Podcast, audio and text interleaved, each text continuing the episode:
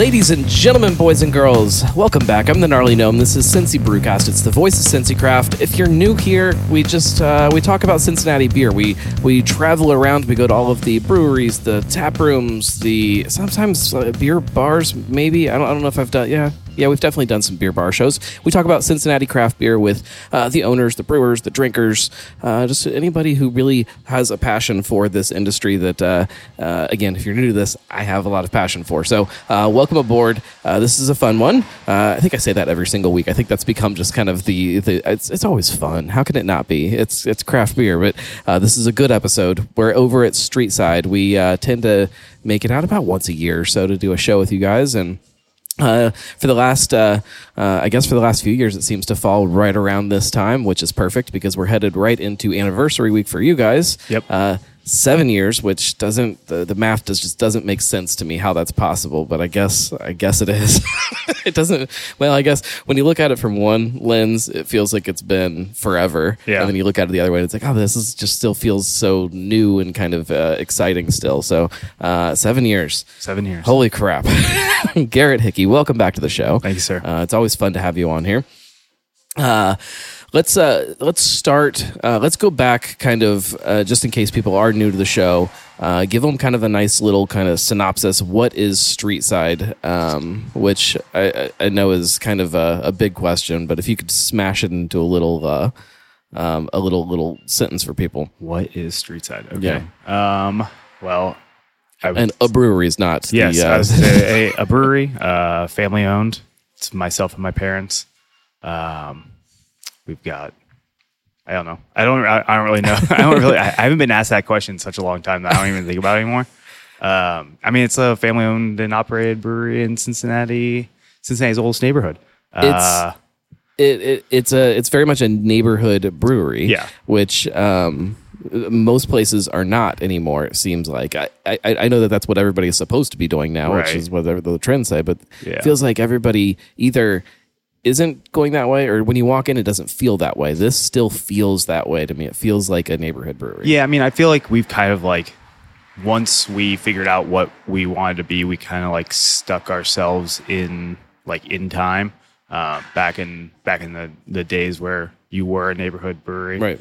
Um, we've well, I was gonna say we we were fairly steadfastly maintained that we weren't going to distribute elsewhere, but we've kind of changed that. Um, now we we do uh, occasionally distribute to other states, mostly as like small drops, but most of the beer that you that you um, that we make gets drank within the southeastern portion of the state.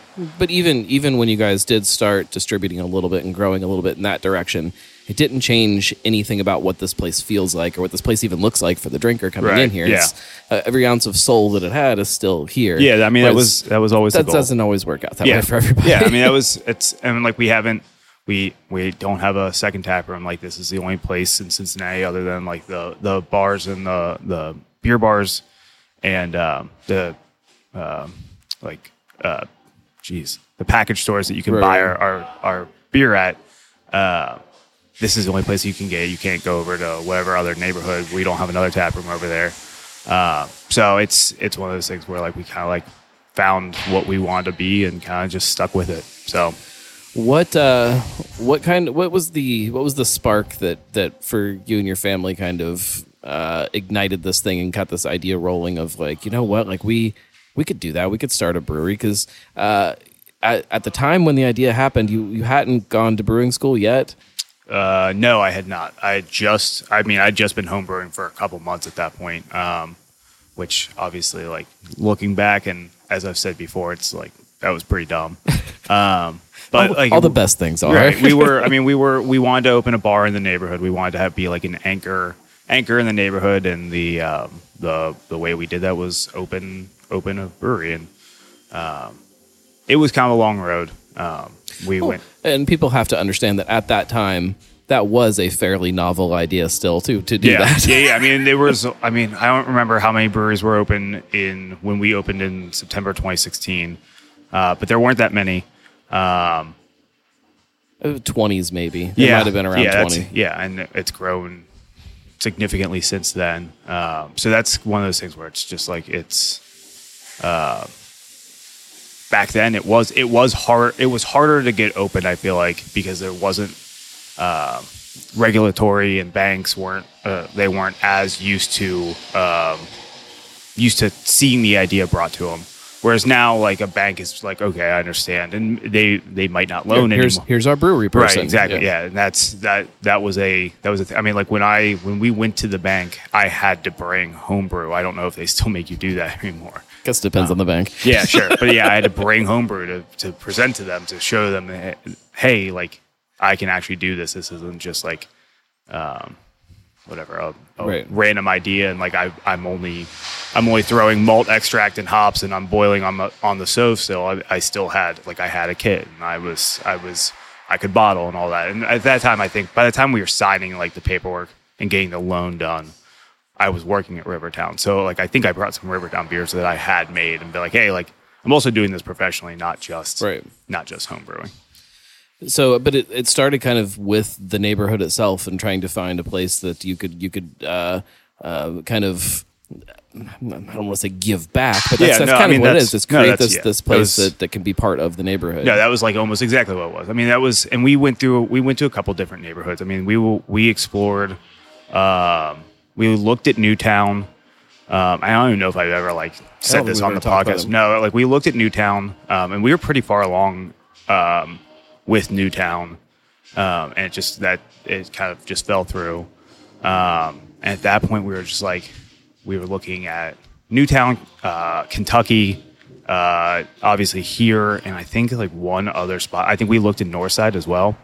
Uh, and like it's just crazy to think about. yeah. And it just kind of like it worked out that there you go. That's one of our lovely neighbors. As as is tradition with this podcast when you guys when we're here, it's always you can always hear uh, one of our fine East End neighbors riding some sort of motorized vehicle that they're not supposed to ride on the road.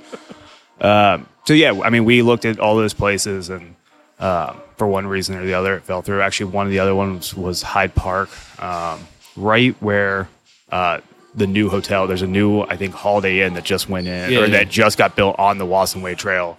Uh, that we looked at pretty hard. It was a bar before that. Um, was a bar before it was abandoned, and then it, the whatever that development company Right. bought that and built that hotel that's now there. But uh, we were not super far along with them, but like far enough along that was it was one of those things that we thought about. I mean, seriously considering as opposed to being here. And what happened was this this lot um, opened up. I think we finally figured out how to buy it from the person who just disappeared like off the map. Um, we bought it from them, her. I don't remember uh, who it is, but um, cleared up all the, the tax liens that there were and all the other issues, and then and then built the brewery after some other stuff where the building collapsed and all that. the previous building collapsed, not this one. it's it's hard to like when you think about what this could have been if it was in this place or this place like how those things might have changed the Mm-hmm. personality of it and the feel of it and the experience of what streetside is now that we know Yeah. versus what if, if it was in the middle of Hyde Park what would this brewery look like Right. if it was you Right. know uh, in Kentucky you know what would it look like it's uh, Right. it, I find that very uh, fun to kind of sit and kind of wonder about sometimes as breweries kind of uh, when you look back seven years, like it's the the personality has shifted and changed and evolved because of the people that come in here and because Yeah. of the people that drink the beer and um, certainly would uh, some there would be some crossover of course, but you know it's, it Right. definitely would have developed a different personality. So I mean, and, like one of the things, one of the early, the early traits of Streetside was like the, it was like, um, very much like suburb parents coming in as they drove Sure. to like practices or whatever because it's we're we're right off fifty, uh, so it's easy to easy to stop in after school or whatever. So it was very like before Big Ash and Wandering Monsters were out that way. We were getting a lot of a lot of that traffic that was like yeah, when you're stopping on your way home from picking up the kids from school or wherever. right. Uh, let's drink a beer, um, and then we'll talk kind of about uh, about craft beer in general. Cool. What do you want? To Um, uh, whatever you want to talk about, I'm okay with anything. uh, let's start with the fest beer, just because it's that, Mm, good choice. That time of season or that time of year. stopped and picked some of this up. Uh, probably last week, maybe the week. I don't remember when it was. Time doesn't make sense, but um, and finally got to uh, put it through the paces in this year's Oktoberfest quest this weekend. Um, it did win. It won its first round um, against. I can't remember who it was against, but uh, so it moves on to round two. Um, tell me the story behind the beer. Uh, it is a this- it's a collaboration. Uh, yeah, it's like this is actually like kind of an interesting one. So last year uh, we were in Indianapolis for last year, yeah last year we were in Indianapolis for um, a tap room's first anniversary, and we were next to Perennial, and basically like it was so cold. It was it was a terrible day for a for a, like a festival, and um, it was we moved our tents together. They had a tarp. They built like a, a wind blocking thing. I had gotten A out- fort. They built Yeah, a fort. Yeah, they built a fort. Uh, we I had like propane uh, propane heater for like uh, campsite. Uh, we were using that to stay warm. Like, and we just like hung out and drank together. And then so this beer was kind of born from that. Um, they. Uh, they didn't. They didn't come out for the lager. They came out for the stout that's in barrels right now. We were, did release a stout that was uh, when it was. It was like last August now, so it's been in barrels for about a year. Um, but this is probably my favorite. This is one of my favorite beers that we've done. Period. Um, we kind of tweaked it a little bit this year, made it a little bit maltier. It's great. but yeah, I mean, this is it's a it's just a nice. I don't. I'm not a huge like really really malty Oktoberfest. I'd rather have something a little bit lighter. Um, so The- we did a fest beer. the body is what gets me. You're fine. the the body of the beer is what gets me because uh, it's it's malty, but not necessarily in like that English style that you're you, Right, you think of right. when, when I think or that I think of when I think of malty beers. But um, it just has this. It gets super super refreshing, still easy drinking. But then when you kind of sit back with it, like it's just such a full kind of um, satisfying lighter beer. It's it's great. It uh, it's Oktoberfest in Cincinnati can be a little warm sometimes. Like it's not necessarily what I think a lot of people think of when they think of Oktoberfest. Everybody's expecting fall. Right. And that's not what the season is here. This is one of those beers that fits perfect into what Cincinnati Oktoberfest season is. And Yeah, yeah. Um, I could drink a ton of this. Yeah, I mean that's and that was kind of the goal is like make it light enough that you can drink it when it's still 90 degrees because it's going to be 90 degrees in September. Right. Um, it's not right now while we're recording this, but uh, it was last week. Right. So, Right. and it came out at the end of August as well, so it was still very very hot when we were packaging it. Why did you guys go Fest Beer for the, the first kind of uh, collaboration off of that uh, experience? Um, I don't really remember. I think it was Oh, just. I think it's mean, great. I think it was just like I think I was like, hey, I think some of it was like we drank a, a ton of their pils, at, and I was like, why don't we do a lager? That would be cool. Like, um, so, I mean, some of it is like our the the styles that we make don't really cross over that much with perennial, other than like stouts. Like they are kind of more. Uh, they do. I mean, they do a mix of everything, but they they do a lot of like very traditional beer, obviously. So I was like, why don't we do something hewing more towards the traditional end as opposed to for like the, Right. the fresh release, the Well, we don't quote s- unquote fresh release. I don't feel like we see a lot of collaboration beers that do kind of lean that direction. Like it feels like whenever people are getting together to make a collaboration beer or, or collaborating anyhow, they do it. It's either some big stout that's uh, you know the, the, trendy side of Right, that, or right. some kind of big IPA or something. Like you don't see a lot of people like, oh yeah, let's collaborate. Let's uh, let's make a German lager. Yeah, I mean, I think that's one of those things where it's it is. Uh, we do we've done that now. I think twice with collaboration uh, with collaborations like the the the cloud that we did with Thin Man. We did a Czech dark lager and a stout, and then with them we did the same thing where we did uh the fest beer and then we did the stout. I think it's just like um uh, we uh, like with Thin Man this year. We needed, we wanted to do a, a dark lager for the winter. It was brewed in January, so we might as well just do like if we're gonna do one, let's do one with someone else. Right. Run it by, bounce ideas off of each other, especially because we'd never done one. Um, and then we can still brew the stout or whatever. Like we just did a collaboration with RAR. We did just do that, the big New England IPA. Right. Um, but like if we like he that was what he wanted to do. That Right. was what Brett wanted to do, and I was like, all right, cool. Like I have no problem with that. Um, he was coming to kind of like bounce ideas off of us to bring back to them. Uh, so he was like, I'd really like to see all your processes and everything. So he was here for the whole time, and he's he texts us and all that stuff. So um, eventually we'll go there and we'll see what they do with their. their we're gonna do a sour with that Right. in um, in uh, Maryland. we between this week and last week last week we were over at wandering monsters with with jason and zach and we talked a lot about collaboration because they're one of those other breweries like you guys that still uh, holds very tightly to this idea of collaboration and beer and like, i think a lot of places have drifted very far away from it. Uh, why is that for you guys? Like why why is collaboration a big part of what Streetside is? I mean, I think some of it is like uh, with all the stuff that we've done in the past couple years, where like we've started to to venture out to these festivals that are aren't here. They're they're not your Cincinnati Beer Fest. They're Moore's anniversary, or they're uh, like this weekend we're going down, or I'm not going down, but um, our Dayton sales rep Russell is going down to Common John in um, Tennessee. He's gonna pour. Um, we were just up at Great Taste at the beginning of August. Great Taste of the Midwest in Madison Right. in August. I mean, it's one of those things like you go out and you meet all these people, and the best way to keep in contact with them is to talk about beer, and the best way to talk about beer is to actually make a beer with them. So.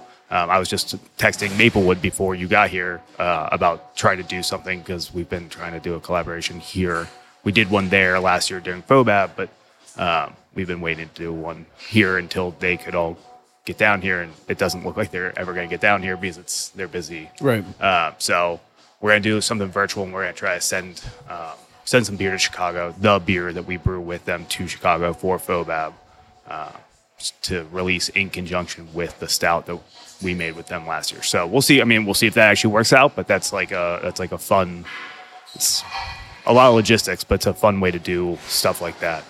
Uh, and that's I mean that's one of those things where it's it's, fine I know it's one of those things. Where, like- Ambiance. I know it's one of those things where like, uh, like when you make friends with people in the industry, like that's the best. That's how you stay in touch. I get. it. I mean, that's for me. That's a lot of the reasons why this podcast has become so important. It gives me an excuse to go sit down with people that I enjoy sitting and talking to, and I'm like, oh, I got to go make a podcast. Yep. It becomes almost the excuse to go and sit and drink beer with people. Yep.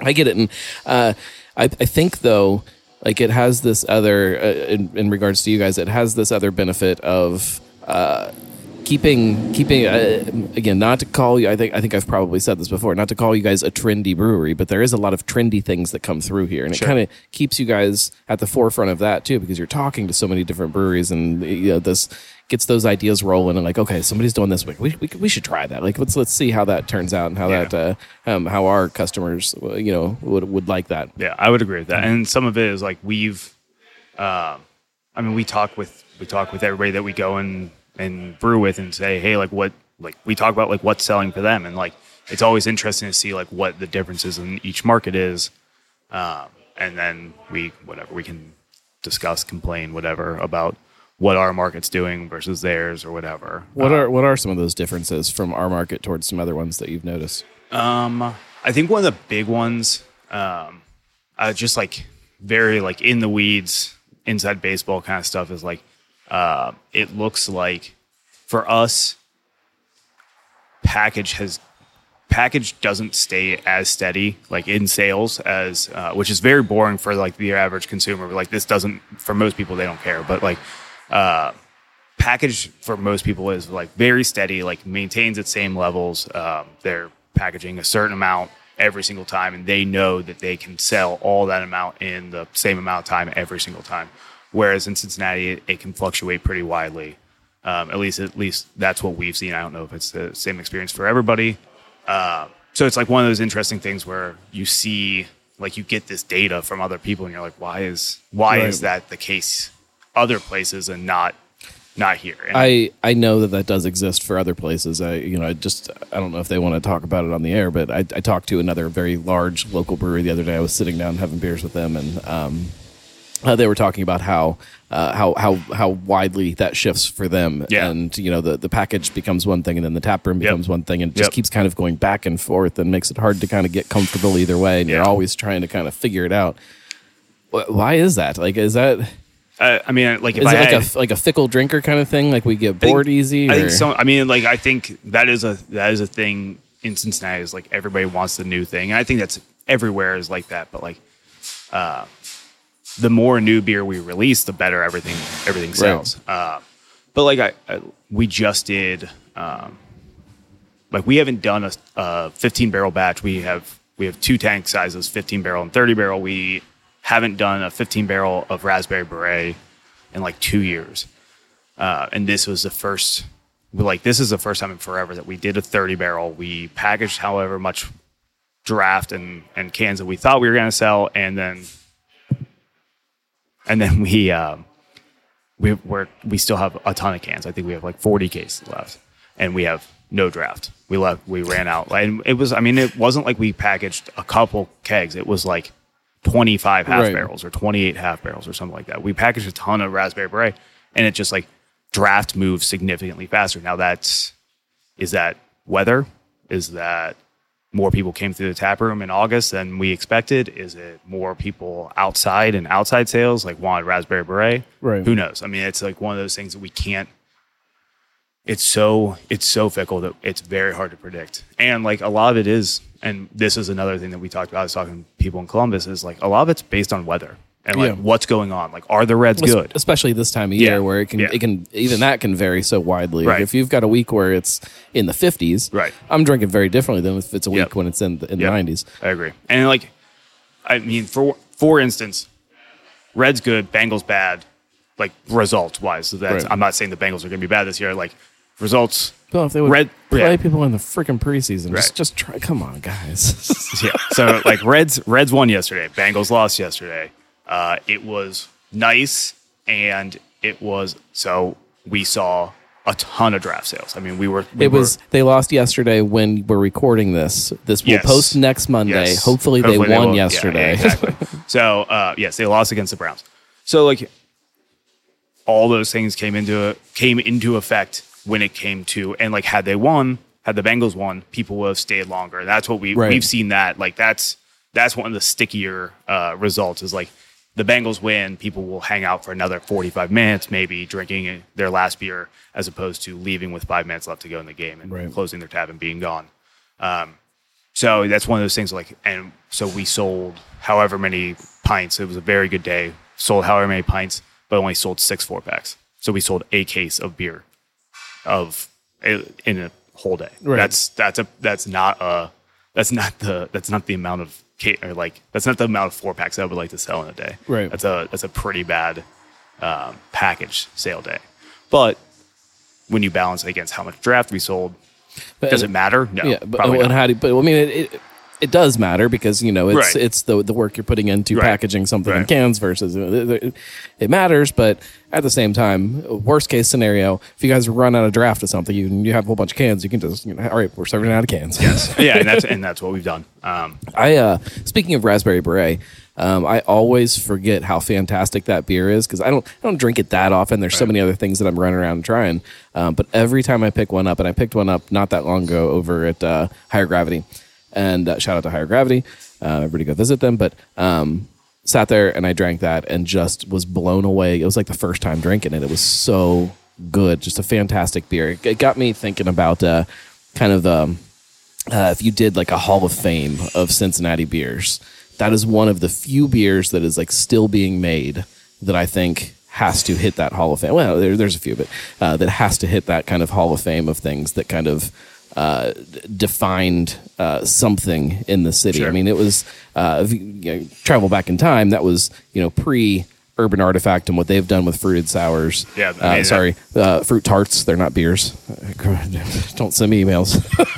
but like they they what they were doing didn't even exist yet here in town, and this this raspberry beret came out and kind of uh, redefined what that thing was, and uh, love that beer. So it's, shout out to I it. mean, it's like one of those. It's and like if you look at um, like how many batches of like I talk about this, like how how wild it is, how many we've done. I think this.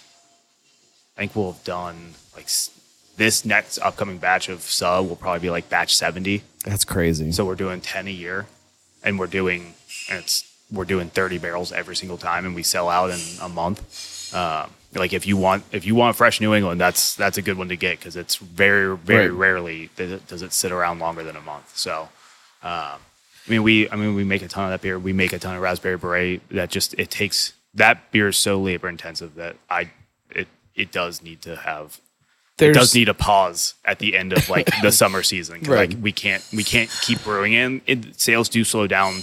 Um, like after the anniversary, one of the anniversary beers we're doing is double Right. double raspberry beret. Um, after that, it's done until March or April because we it's very labor intensive, and I'd rather just not.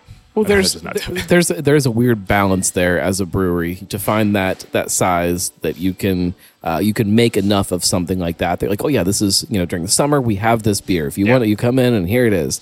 Uh, versus uh, a large place, it's like, oh yeah, we can we can just crank something out all year round, Yeah. and maybe the labor is a little different than than a small place like this, but especially on you know the the the hoppier beers like the New Englands and stuff like that. Sometimes some of those beers sit around on a shelf way longer than than we as drinkers, or uh, I, I assume, hopefully, you guys as brewers. I wonder sometimes some of the people out there what they're doing, but uh, uh, want them to sit on a shelf. Yeah. And so there's like this this weird kind of balance you have to figure out of that right that sweet spot in there of labor intensive, small, uh, probably a lot of headaches that come along with that, or the big machine factory kind of idea of what beer can be, and we know how far that can go. You know. Yep. Yeah. I mean, it's it's one of those things where we try not to. Uh, we're trying, like, we're always trying to be more, uh, more efficient, but like not typically, not sorry, not not ever at the expense of the beer, but not typically like if we think it's going to like so negatively negatively affect the beer, then we just we we won't do it. But it's um, it is hard to. Um, especially now with cost of goods going up. Right. They're sky. I mean, every day they're going up. Um, I mean, raspberry raspberry has gone up. I think like a hundred dollars since we started doing raspberry beret. So that that's part of the reason we don't. I don't really. I would. I did talk about not doing it more than like once or twice this year Right. uh, because it's so expensive. Um, but yeah, I mean, it's it's one of those things. Like if I could find a different way to do raspberry beret, I probably would try. But uh, I'm not going to because that beer is, like you said, it's it's it's established itself as as a beer. Like If, if we come in someday and it's like a cheap fruit instead, it's like yeah, ap- apple I mean, beret or yeah, something. You'll, you'll yeah you'll know. know I why. mean, you'll know. And I mean, I assume apples are cheap. yeah. Apples have to be the cheapest fruit, right? Um, yeah, I don't. Uh, I was just looking at fruit like mm, a little bit ago. I don't remember what's. I mean, honestly, the the cheapest thing is flavoring. sure. um, and Yeah. you can get a lot. You can you can go a long way with a gallon of flavoring. and it's it, it actually like and and I know that this is probably a little controversial to say, but in the right beer, I think it's okay. Like there are some beers that I'm okay with flavoring I've, instead of I've real definitely fruit. I've definitely said this before. Uh, flavoring is a tool in the toolbox. Like you can't you cannot achieve the same flavors like that. Some flavors with just like chucking something into the beer. Like Yeah. I know everyone Shout out to banana. I mean, but uh, although like I've started to use real banana because it's one of those things where like they you used to not be able to get reliable banana puree, and now you can. Um, it sucks to use because it's a paste. it also doesn't taste exactly like you expect it right, to taste like. right. It's more, and it's like it, because it's it's processed and it's an agricultural product, so you don't get the same thing every single time. And obviously, no two bananas are the same. You're getting some green bananas, you're getting some really ripe bananas. So it's it's more of a, a blend of banana flavor. You're not going to get your perfect like Right. banana bread banana on every single go round. But like once upon a time, that wasn't you couldn't use banana because no one was doing it. Right. I mean, now they even sell like big bags of pumpkin puree, whereas like back when I was at Rivertown, you had to open cans of Oh, yeah. pumpkin. uh, so that's one of those. That's one of those things where like brewing has come a long way, and so have um, people that are selling to us. So sometimes you don't have to add. Sometimes you do have to add flavoring because that's just the way of the world. And sometimes, if you do a little research, you can find the things that that will like are what you want to taste. it's it's all like you said using every tool that you have available to you which i, I think is an interesting uh, almost an evolution of craft beer because i think when when craft beer kind of uh, started to become a thing there was it was almost like so anti uh, big beer that it was like, oh no, we're not going to do it this way. We're not going to use these tools. We're not going to use these ingredients because screw those guys. That's what they do. Yep. And so now, as craft beer kind of uh, started to grow up and, and and kind of get comfortable with itself a little bit, um, some of that has shifted and it's become like, oh, okay, well, yeah, we we can do that because uh, it's going to give the best product or give you know the best uh, results that we are actually looking yeah, for. I mean, one of the big things is like seven years ago. I mean, you would see this, but like how many how many breweries were making uh, American lagers like regularly? Right. You might see it every once in a while, but now uh, most many. Uh, if you're making lagers, which like obviously like we were not making lagers. I keep saying obviously like everyone knows us, but I think that most people that are listening to this may- probably may- do. yeah. I mean, yes, we didn't always make lagers, and we haven't always re- made lagers as re- as regularly as we are now. But um, we started making we've started making an American light lager because that's what people that's what it keeps people here that want to Well, drink Bud Light. Yeah, but but Coors Light or even even that, like you know, like at one time you would have craft breweries that like, oh yeah, we'll make a lager. We're gonna make a super traditional German pilsner, and you know, uh, just you know, just German ingredients, and that's that's gonna be our thing. And then uh, now you see people like you guys that are like, oh, no, we'll, we'll make a light American lager. Why, Yeah. why the hell not? You know, Well, and and like it's this comfort with that is is uh, uh, part of the evolution. I Yeah, think. and I think one of the, uh, the to go along with that is like, yeah, we're making an American light lager, but we're using Weyermann pils. Uh, I mean, we're using whatever flake corn we can get because that's there's no better Right. brand of flake corn than any other one because it's it, corn is corn is corn. Right. Um, although there is craft uh, craft malted corn that we could use, um, and maybe we will someday. Uh, but not for not for our American light lager that is specifically made to be People have an expectation of yeah, what I that is don't. I supposed don't. to be. I, I mean, I don't. I want. I mean, it's called boring beer for a reason. I want it to be. I want it to be exactly what you expect it to be when you get that beer. Like Right. I want you to know that you're drinking an American light lager in the in the shape of what Miller Coors or AB InBev does. Right. What other evolutions have you seen within this industry since you guys opened in the last seven years? I mean, there's a ton. Uh, Stuff that you kind of expected and you kind of saw coming, or things that kind of caught you off guard. Um, I would say like I mean, the, there's the- a slushy machine behind the bar. I don't think I would have predicted that. No, I mean, I think the the return. I, honestly, like it's kind of funny that you point that out. When like the the thing I was about to say is the the return to uh, traditional style, more traditional. Style. You were styles. thinking way more positive than No, I I mean, yeah, I mean, but like the slushy. Not that slushies are wrong. I mean, the slushy Uh, machine is like the slushy machine is it's. I mean, if you look at it, I mean, people here, people listening to this can't see it. This is obviously an audio medium, but um, we have a black and There's orange. video. one. They can see it. They just can't see it right now. Maybe black I'll- and orange uh, for the Bengals game yesterday. I mean, that's that's one of those things we're not we're not doing it because we're trying to like move bad product. We're trying like, Right, right. making like a beer slushy out of out of whatever. Uh, we're we're making liquor slushies It's- for the people who don't want to drink beer. it's still an evolution in what the the idea of a tap room is. Right. You know, at one time, like uh, there were places where you would walk into, and if you ordered something like, uh, I mean, I don't think people were ordering slushies, but if you ordered a Bud Light, we'll say, so you walked in, and you said, "Oh, I, I'll take a Bud Light." Uh, You'd be laughed at, like they'd be like, "Oh, you, you can't order that Yeah. here." Like, what are you talking about? Yeah, I mean, Whereas think- now it's like, "Oh, you know, we don't have that, but we have this," and it's like that, and it's, so it's like this this more like welcoming kind of way to to bring more people into the space. I think that, I mean the evolution isn't that you don't have to be one thing to be successful. Like the the evolution of craft beer is like, hey, be something if you can be something for everyone, Right. So that you have the ability to say, hey, like you don't like okay, you don't like beer, that's fine. I'm not gonna like we're not. That's a, that's fine. We have high noon, we have slushies, we have wine, whatever, whatever you want. We have it for you. Just like come and hang out and like experience the space and all that Right. um, and hang out with your friends. That's what it's, it's more about like being with the people that you want to be with as opposed to like always drinking the product that we that we make. Like if you want to come in and drink a high noon, I'm not gonna I'm not gonna I don't judge you because I would rather you come in and drink that Yeah, high noon here. here. than do it wherever else. Like you're you're actively supporting me and me and mine. How do you figure out where that line is for what the business is and where where is past that line? I mean, I think the the thing for us is like we're trying. Most of the things that we're doing are either like to offer a different selection for a reason, uh, say seltzer or um, high noons or wine or whatever. Like say you have say you have a you're celiac and you can't drink that. You can't drink beer. You need to drink something else. Right. So we have that for a reason.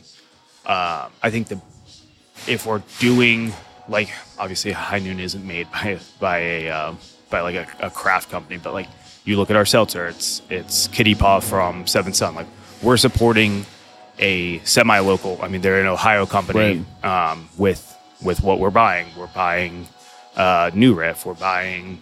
I'm trying to look at the the liquor that we have. Uh, we have. Uh, we have. God damn. It's driving me. It actually, like, if it's while you're talking, it's probably not too bad because my mic will be the one really There picking it up. So Okay. try not to let it get in your head. So it's just I don't know what it is. Um, I deal with it all day, every day. You think I'd be used to it, but we've got uh, Northern Rose uh, vodka over there. Um, I mean, we've got some. We've got stuff. We've got uh, Revel wine. Like we're buying. We're trying to buy stuff from craft producers, Right. especially uh, local producers, so that that fits that soul yeah, with what. yeah. what- I mean, like we're trying to support people that support us and that and that that type of thing. So that's one of those things where like, yeah, like we have high noon, but we are also like that's probably the biggest biggest producer Right. of non-craft thing. So one of those. have. it's one of those big wineries, isn't it? That owns it, Gallo, like uh, Gallo. believe. Yeah, uh, it's, it's good. It's good stuff for what it is. I mean, I mean, what, I, I I have no problem. I mean, I drink high noons all the time. I was drinking high noons yesterday, uh, but uh, it's there's nothing wrong with drinking. Honestly, like I don't really have a problem with drinking. What you drink, whatever makes you happy. You know what Right. I mean? Like if you're like the, especially the beer section or the beer uh, market is not growing really. Like Right. they they say it is, but it's, it's not really. Like most of a lot of people are going to these RTDs or they're going to wine or they're going to straight liquor. So like if you want to come in here and whatever, I'm cool. why do you think that is? Let, let's let's open up another beer before we uh, Uh, what do you dive into the. Let's move this out of the way too. Okay, Uh, whatever you want. Let's do the West Coast just because I got it. Yeah. West Coast IPA. This was uh, you guys brewed this another time before this, right? What was the So this was like here? a test batch way, way. I mean, like six years ago. Um, it was a we made it as like a New England back then.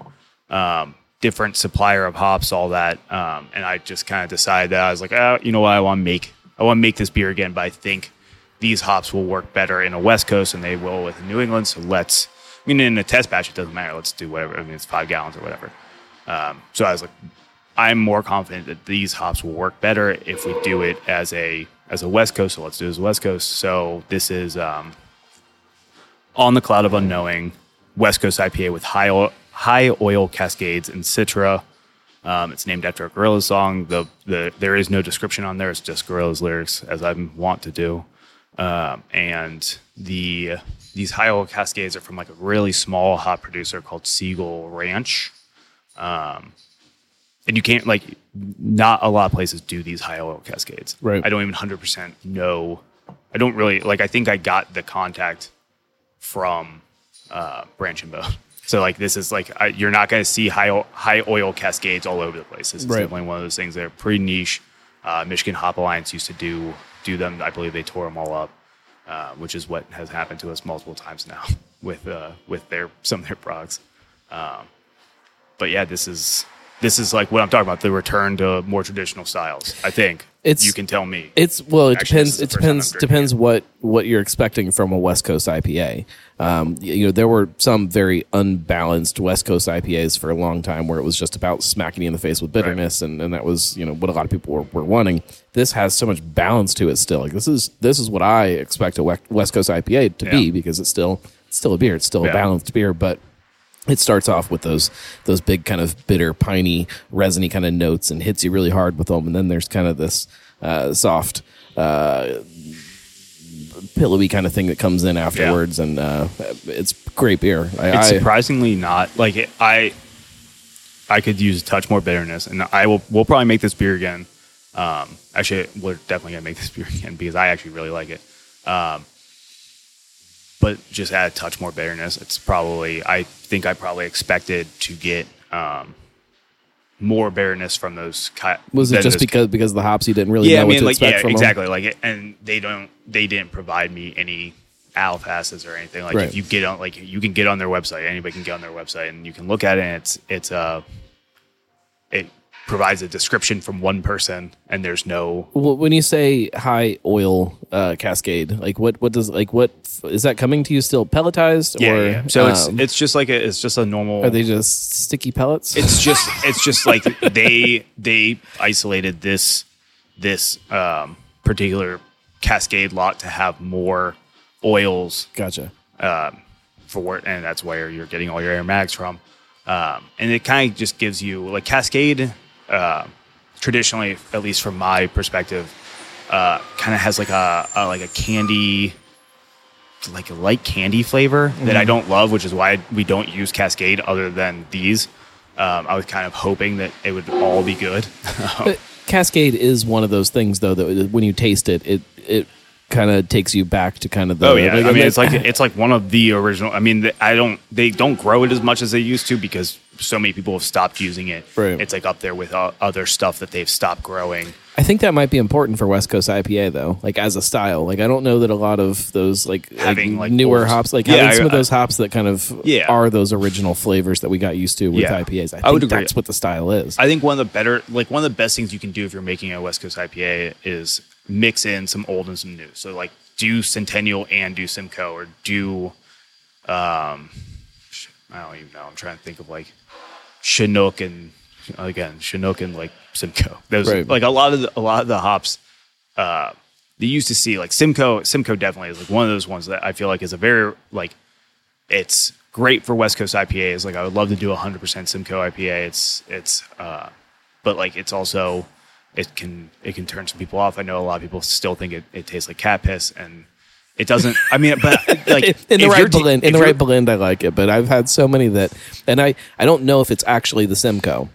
Like that's what it's, it's hard sometimes to figure out when you're tasting something. Right. What is where is that flavor coming from? You know, there's certain flavor uh, profiles that you you expect from a certain hop, but then you load it up next to something else, and all of a sudden it tastes like something completely different. Yeah. And so sometimes I I think that you know I don't like Simcoe, but then I'm like, well, but then I had this beer and it definitely has Sim. It has a lot of Simcoe in it, and it was freaking good. So Mm-hmm. Yeah. what is it? What is it I'm actually tasting? Yeah, I mean, I think one of those things is like I, some of the problem with Simcoe is um, the perception that people who've been drinking beers with Simcoe in it Yeah. forever have of it. Um, like, I, I don't think I was just drinking Cell yesterday. Cell doesn't taste like cat piss, and Right. it has it's mostly Simcoe. Right. Uh, so that's one of those things where, where like um, you tell people that a beer has Simcoe in it, and they're like, "Well, I've been drinking beer for ten. I've been drinking craft beer for ten years, and I know that Simcoe tastes like cat piss." Right. Yeah, maybe once upon a time, but like for the most part, they've bred that out. And if you're going to a place like that has hop selection or that does hop selection, like many larger breweries do, because they're using so much of some hops, um, they don't. They're selecting Right. Simcoe that doesn't, and at, at, at a certain point, that gets bred away. So hopefully, if there's still cat pissy Simcoe out there, that's getting bred away. Or hopefully it's not something that people actually want to drink because right. I mean, I don't think, and like, I don't think it is from from my perspective. Uh, another big question um, what is craft beer to you today um, and maybe you can compare it to, to what, what it was kind of when you when you started drinking craft beer when you started the idea for this business but um, it- clearly things have changed uh, we see a lot of craft breweries that have shifted into the food side uh, brew pubs are now a thing again and uh, um, the RTDs and stuff. We see a lot of breweries kind of leaning into that heavier. And uh, what, what is craft beer? It's, it's a big I question, mean, but, that's that's kind of like my answer. Ugh. It's uh, like it, it's a it, there's um shit. I don't even know. Like I craft beers. I feel like craft beers uh, somewhat still what it always was, which is um, a bunch of mostly guys, uh, unfortunately, uh, making making things that they like to make. I guess. Um, so you're thinking more of like the uh, uh, the the community around the product. Like that's the craft beer stuff it's- versus the yeah, actual product itself. Yeah, it's and like the because the the product in and of itself has changed so drastically over the the past ten years. Um, I mean, you can look at the rise and fall of almost many styles. I mean, like most people predicted New England's would be would be gone by now, and they're still hanging on pretty pretty good. Um, they got better though.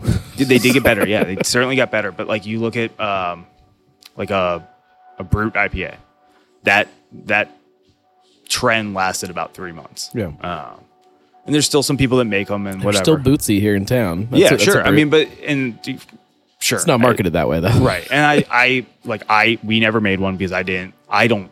I don't personally like that that style. I don't really. That sounds not like a good way to not make an IPA. Uh, but it's like you look at if you look at But is craft that beer, like the all the trends and everything, like that's part of craft beer. That That's- is craft that's- beer. that was like, my trend, question, like, trends are craft beer. is is trying to make something new and trying to redefine things and push things? Is that like a, a necessary part of craft beer? yeah, I mean, it absolutely is. It's also like one. what of the big- about but what about like a place that is you know we'll we'll say uh, Bierstadt out in out in Denver that does they're not pushing to you know redefine anything They're they're, probably. I mean, but like you could say that they're pushing to perfect the lager, which is like that's it's a trend in, in and of itself. Like their their whole. I mean, and beer style. I mean, in no, they are not making trendy beers. Uh, but what they are doing is uh, like they they're might exper- be depending on how you look. right yeah but they're experimenting with they're experimenting with side pulls. They're experimenting with Yeah. the the milk pours or whatever. You know what i mean? They they are doing trendy things. I think that's one of the things is like craft beer is trends one. And two uh, craft beer is uh, knowing like as a consumer and as a producer like knowing what is good and what is bad. So like what what you think is going to stick around what you think isn't going to stick around. Like i i didn't think I think cold IPAs were going to last, and they've it's it's been about a year, um, and they're still hanging on pretty good. Right. Um, I mean, we and like one of the beers that we have here to drink is a is an Italian pilsner, which is a whether you call it a, a whether you call it a um, cold IPA or not. Uh, I don't think of it as a cold IPA. I think of it as a, an Italian pilsner, but like that's a that's a trendy Let's- again. Let's talk. Uh, let's let's go down to that rabbit hole for a minute and talk about these different kind of style uh, differences between uh, an Italian pilsner. Uh, we'll throw a cold IPA in there, uh, dry hopped pilsner or a dry hopped lager. We'll say. Uh, what is the difference between all of these different styles that we, we see popping up that a lot of times people aren't really explaining to you? It's just up there and it's like I mean, like a I think and, uh, and before you go there, like Italian Pilsner, like, and you guys went full on with the uh, the Italian Pilsner kind of idea with the artwork on it, Right, Which I think uh, has the potential to confuse people. Yes, I, I will it never. definitely does. I when I tried the um uh the Sensitalia pils from Streetside, which is a great beer by the way. Um, I was drinking it on one of my uh, my live shows, and somebody chimed in and said, uh, "Oh yeah, I could definitely taste the Italian spices in that." I'm like, "Ah, that's not what it is." yeah, yeah. Um, yes, and we I think we took that idea from the like, well, maybe I took that. I don't know what Andy did. An- You'd have to ask Andy. uh, hit him up on Instagram if you want to ask why he did what he did.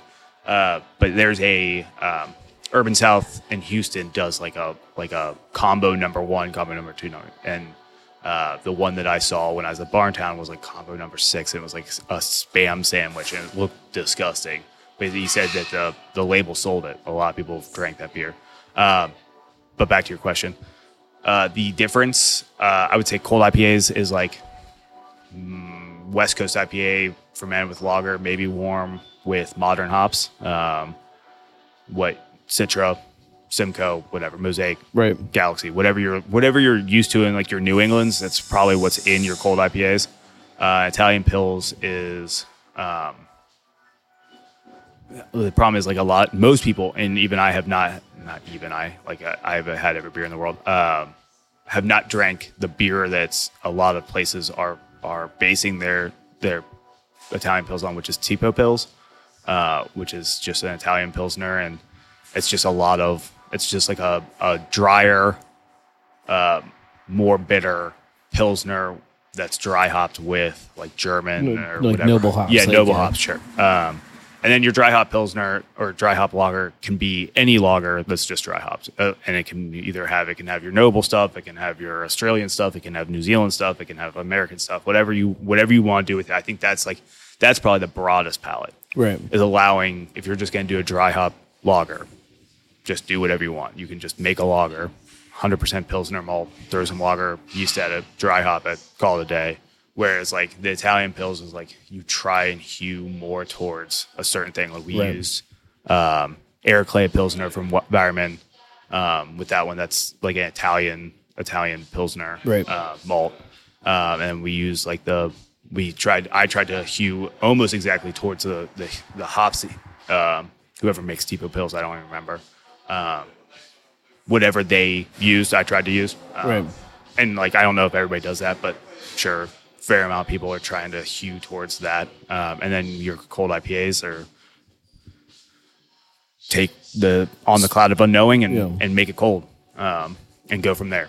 And I think that's a that's a good way to make a cold IPA. I don't know if everyone does it that way. I, I we've never made one, so I don't know. Um, I think it's still kind of being defined a little Yeah. bit too, even after a year or so of people making them. Like, there's still some arguments about what it actually is.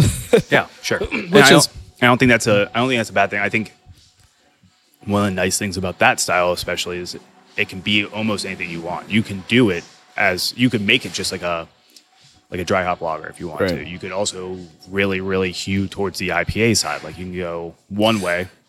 The road forks, and you can either go way more towards your lager style and go traditional, or you can go more modern Right. and use American or whatever. I always saw it happen with with uh, New England IPAs too, where you know everybody was just trying everything for a while, and then that even itself kind of uh, split off a little bit, and you got kind of people calling, "Oh, this is a hazy IPA. This isn't a New England. This is a hazy IPA." Yeah. and then the New England was supposed to be this this very kind of Yeah. soft thing, whereas you got some more bitterness out of some of the people that were doing Yeah. some. Of the, so it kind I- of started to form these other kind of styles that kind of made more sense. Which, Yeah, I mean that we did we did the same thing with like if it's below six percent or below five and a half percent, we call it a hazy pale ale as opposed to Right. like a New England pale ale.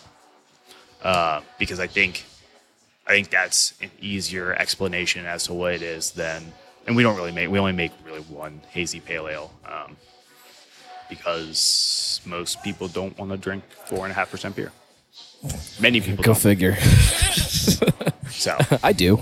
I mean, yeah, I- we just uh, we're making a Japanese rice lager on Wednesday, and it's going to be like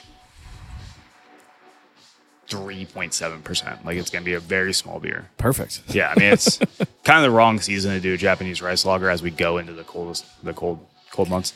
Yeah, but, at the same time, like when you've got football going on, like there's some days where if I'm going somewhere to watch a game, Right. and depending on you know, kind of like we talked about before, depending on what the game is, is what happened. I, I, sometimes I need to drink more than other times, yeah. and I, I sometimes I need something that's three point seven percent, so I can I can knock them back a little bit. and wait till the beer comes out and it ends up being like five and a half percent because they're over ten anyways. But it's all right. We'll just go back and edit. Yeah. Be some kind of like robot voiceover at five and a half. yeah, but I mean that's one of the, it's we're we are trying to. I try and be cognizant. Of, that's a. I mean that's a, that's another thing that I I like to try to do is like I I do try to like follow the seasonality of stuff. Like even if it's like I know everybody releases their their fest beer in July, but I I'm trying to not I'm trying to not contribute to seasonal growth Right. as much as possible because I don't I don't I don't want to drink my fest beer in July. I want to drink my fest beer. It's also very different when you're a Yeah, small you're- brewery like yeah. this, where people are drinking it here, Yeah. versus oh my god, we need to get we're, we need to Be uh, first to Kroger Kroger wants this, we have to do this. No, I agree. You know, that's it. I think sometimes people get caught up and oh everybody else is releasing it here, oh we should too, and it's like no, they're here. Understand why they're releasing it here and why they're releasing it now. I think like if I were to give like advice for smaller breweries is like almost wait until that whole wave is gone and then jump on the back of it. Sure. You know what I mean? Like we we have sold we were told that it was nice that we were coming out later because a lot of the Oktoberfest had already like Right. run off the shelf and they hadn't been restocked yet and we were coming in like right at the right time. And that's Just kind of Just don't wait until October. That's not yeah, Oktoberfest season. Yeah, then you will be then you'll be too late. You're in pumpkin pumpkin season. And even I pumpkin season is upon us. Uh, pumpkin is uh, is fu- like, I I am not in pumpkin season right now. Like I I'm one of those people. It's, once it's October, it'll start for me, and once it's November, it's pretty well done. I might I might like some. You I got a might, month and a half. I might like some at Thanksgiving. Yeah. But if I don't have it, I'm okay with it. yeah, I mean that's that's one of the things that we're uh, one of the beers that we're making for the anniversary that hasn't been announced as we're recording, but um, will be announced by the time I think this comes out. Hopefully, if not, you're getting a sneak peek. We're doing a full 15 barrel batch of pumpkin spice latte Return of the Mac. that has definitely already been announced. Oh, has it? Yeah, I Oh, was I was on social. It's Okay. on my notes, so Okay. somehow I knew There about it. uh, and I didn't tell you anything so before you got here. So Um, in my notes, I have. So we should talk about the anniversary. We should we should do that. Yeah. Um, uh, we have I actually do have anniversary beers specifically perfect. that haven't been that haven't been announced. Definitely have I'm, not uh, been. I'm going to roll through what I've seen Okay. announced so far. Okay. Um, there is the double raspberry beret. We talked about that. Yep. Uh, Too Cool Volume Seven, which is banana split slush, slushy sour. Yep. That is a tongue twister. Uh, the pumpkin spice Return of the Mac. Yep. And then some kind of uh, something with Amarillo hops from Crosby Hops. I don't think Oh, we got. wet hop danky McDankers. Oh, that you are speaking my language. Yep. So those came in. We can. I'll just run through everything because I think by the time this comes out, every it'll all be announced. So we can just run through the rest of it. Um, so yes, we have wet hop danky McDankerson. Uh, it's a. It's like our. It's our double. It's one of our original double New Englands. Um, and I've been trying to do this beer for fucking ever. like, and it's such a pain in the ass because I don't really like wet hops. Uh, it's I don't not that I don't like wet hops. I don't like all the stress that goes into wet hops. Sure.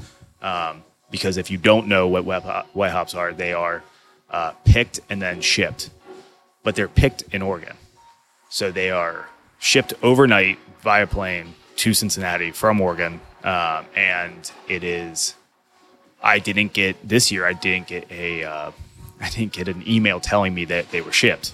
Last year they uh, picked them on a Saturday or on a Friday and couldn't ship them to me overnight Right. to the week for Saturday. I would have brewed like one of us would have brewed it on Saturday if it would have come in, uh, but they wouldn't do that because they can't get FedEx to agree to do that or UPS to agree to do that. Um, was that? That was 2022. I think in 2021, I I canceled my order because I didn't feel like doing it. Um, 2020, they didn't do it, and then I think the last one that we may have done was like 2018 and 2019. And that Jeez. was that wasn't, but that wasn't Wet Hop Danky. This is the first time we've ever Right. done it. Um, yeah, it's just like a stressful beer. Uh, you got to time up. It's so it's it's a lot of logistics. You have to have an open tank. You have to have yeast. Wet you have- hops are just super fresh hops. yeah, They yeah. Are, I mean, they're they are like picking. If you were to pick a berry, like the the agricultural difference is like picking a tomato off a tree and eating it right there. It's like or off a tree, off a vine. Jesus, you don't tomatoes don't grow on trees. I know that. Um, but yeah, that's that's like that's kind of the the brewing equivalent. Um, they started kind of on on the west coast where Yeah. they were growing hops Yeah. at the time Yep. and the hop growers were literally just just pick them throw them in the back of a truck drive over to the brewery and and make a beer it's uh it's it's uh I, dave volkman over at uh uh, Ohio Valley Hops has talked a lot about how it's the it's the only true seasonal beer that still exists because you got to make it when the hops are are, are growing. Like you can't, uh, you know, everything else. Like we we order these fruits from here and there, and like, they're kind of always fresh. Like everything is always in season. My kids don't understand that, and they just they want strawberries year round. And suddenly in the middle of winter, they're six dollars for a pint of strawberries, and they'll just sit there and eat them in front of the TV. I'm like, stop that, slow down. Yeah, I mean, that's, yeah, that's that is one of the. It is. Um, there's very little out there. He is right. There's very little out there that is. even even pumpkin, which which is kind of the other fall seasonal I think that Yeah. people think of. Uh, like you talked about when you're Rivertown, which that was pumpkin was their thing. Yeah. and it's in cans. Like I'm, uh, there's no reason you couldn't have made that beer in the middle of you know March. Oh, I thought you were gonna say July. I was like, oh, we were. Oh, we were. but you know, like it's uh, as much as it's a it's a seasonal beer that people associate with something that wasn't really seasonal. Yep. So, um, but wet hop beers are. I love wet Yep. hop beers. Um, I'm excited about that one. So we're actually doing another wet hop beer. Um, this won't be as wet. Um, it's kind of. Uh, so we're doing. They just brewed a. Uh, the brewers just brewed a saison today, um, and we got um, triple pearl grown in Ohio from Oshi hops. Um, they they were harvested. They were harvested earlier than than we could brew it. Um, so I stuck them in a freezer at uh, Parkside in Hyde Park. Um, they're hooking me up with freezer space because we don't have any. And uh, so what we'll do is like we brewed it. Once that beer's done fermenting, we will throw it in our. We have an infuser thing, uh, and we'll throw 30 pounds of wet hop, frozen wet hops into that. Let it sit for a couple days, and then package it from there. Um, so yeah, that's uh, we're doing another one. It's called uh, something in Spanish because I can't.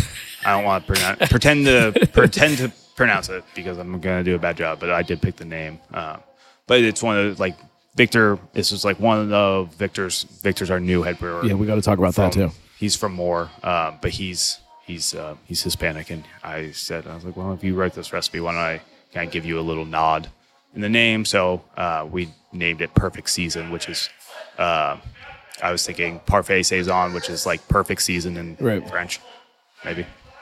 Well, saison too is kind of also supposed to be very uh, seasonal Yep, in what it was- is. It was always kind of changing based on what was what was Yep. going on at the the farm where people Yep. were drinking it. That was, and that's like that was just kind of like my goal in general. It's like a very like it's a very seasonal saison where we're using fresh hops, we're using Ohio ingredients. Um, it's whatever. It's a whole thing. Um, put more thought into it than I thought I would ever put into a saison. But here we go. Especially since people still don't understand saison, so most No, people yeah. come in here aren't going to Yeah. get it. no, I mean, and that's we only brewed a thirteen. But I barrel, love that. We only brewed a thirteen barrel batch of it for a reason because I don't think a whole lot of people are going to drink it. But whatever, it's some people have asked for it. So, Right. and it's one of those things where I didn't want to do a lager with it because it wouldn't be ready, and it kind of defeats the purpose of fresh Right. hops if you're going to use it in a lager, um, unless you're like finishing the lager in time for. And maybe that next year that's what we do instead Ooh, of. that would be interesting. I, Yeah. that was what was suggested, but it just like it would it would uh, never worked out. I Um, need to know that a wet a wet hopped pilsner Yeah. might be like my perfect beer. I think it'd be that really might be it. Yeah, I mean, and next year maybe if we, if I talk to Derek up at Oshi and we figure that out, and maybe we'll do that next year. But Yeah. it's um, saison is a very quick, easy turn. Sure. Um, so there's that one. Um, what else are we on? Um, Double Fruit, Two Dudes Being Bros, which is our which was a collab from 2020 with Mirror Twin. Um, so we're double double fruiting it. Um, it's papaya, pink guava, and passion fruit, I think. So just a just that that same beer that everybody remembers from back Right. then with more fruit. And then uh, what else we got? Imperial cereal milk, so 10% cereal milk. Imperial cereal milk. Uh, that phrase, I don't think anybody would have ever thought it would enter the American lexicon. Yep, yep. And then I'm trying to think of what else we have. I think that's it. I'm doing a disservice to marketing by not knowing what we have. And then, well, and then we, we can talk about. Do we want to talk about now? Sure. All right, cool. We'll uh, so now we have we're releasing our collaboration with More uh, from last year. Uh, we did a New England double New England last year, and we also did a stout. Um, it was uh, aged in New Riff and maple syrup apple brandy barrels. Ooh. Um, and we did so we'll be releasing four variants of it. We're doing single barrel, which is one of these cans. I, I flipped one upside down to signify which one was single barrel, and I forgot which one it was. So we'll figure it out. We're doing a single barrel with no adjuncts, just barrel. Uh, I don't know what the single barrel was. We'd have to ask one of the brewers. I, this is kind of I've kind of pushed this project to Right. not being me. Um, apple funnel cake, uh, white chocolate macadamia, and then double white chocolate macadamia. Oh man. So many bees and flies. Uh, so we have those here. Um, we should drink those. we should drink. I'm, hoping I can figure out based on temperature. I think this is apple brandy, or not apple brandy, apple funnel cake. We'll do that one first. Uh, per usual, these are very, very full because they are so thick that it's impossible to fill it to a normal height on the can. You said this was I believe this is an apple apple funnel cake. apple funnel cake. So there's um, we aged it or we we not aged it. We let it sit on on apple, Right. and then we used some vanilla. We used we did use a little bit of flavoring to get that that cake flavor. Sorry, everyone. Um, but most of the flavor that you're going to get from this is the apple. There's a ton. There's I think there's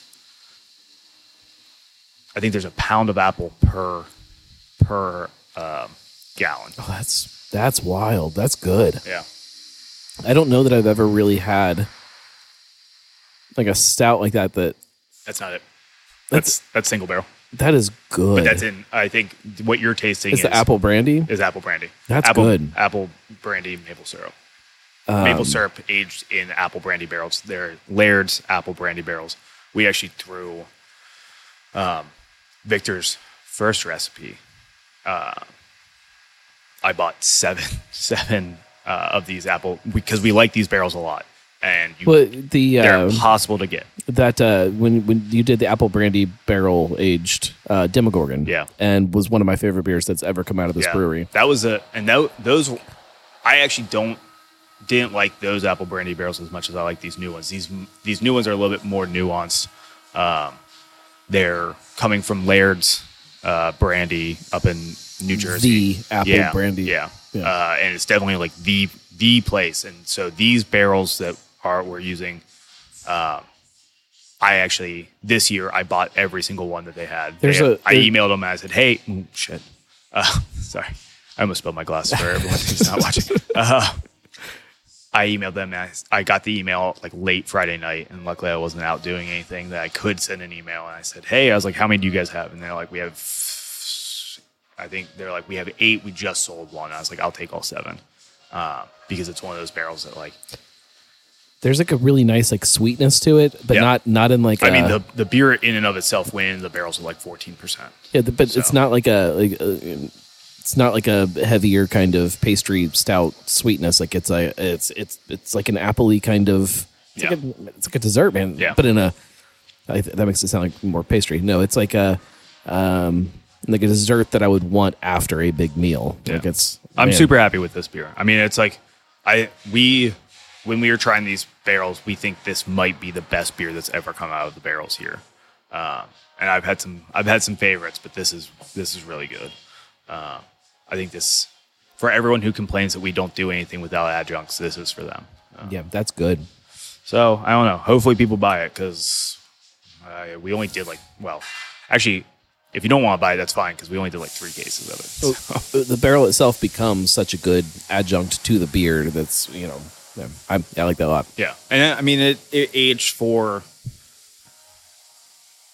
I think almost eighteen months, nineteen months. Uh, so it's I mean it had a, a good amount of time in barrel. We were we basically had to release it around now because it was like getting to that point where we were it Right. was starting to like we're like if we don't release it now, it's getting up to two years and like these apple brandy barrels, you never know. Um, so You never know as because far it, as- it might get infected right uh, especially with the maple syrup. So like we just wanted to get it get it out. And I thought this was a good a good time, and we have deeper ties to more because of Victor now, and um, he's good, very good friends with the with the head brewer there, uh, Dave, David. Uh, so they they kind of just like got together and did their own thing, and he brought samples up and they tried it and whatever they.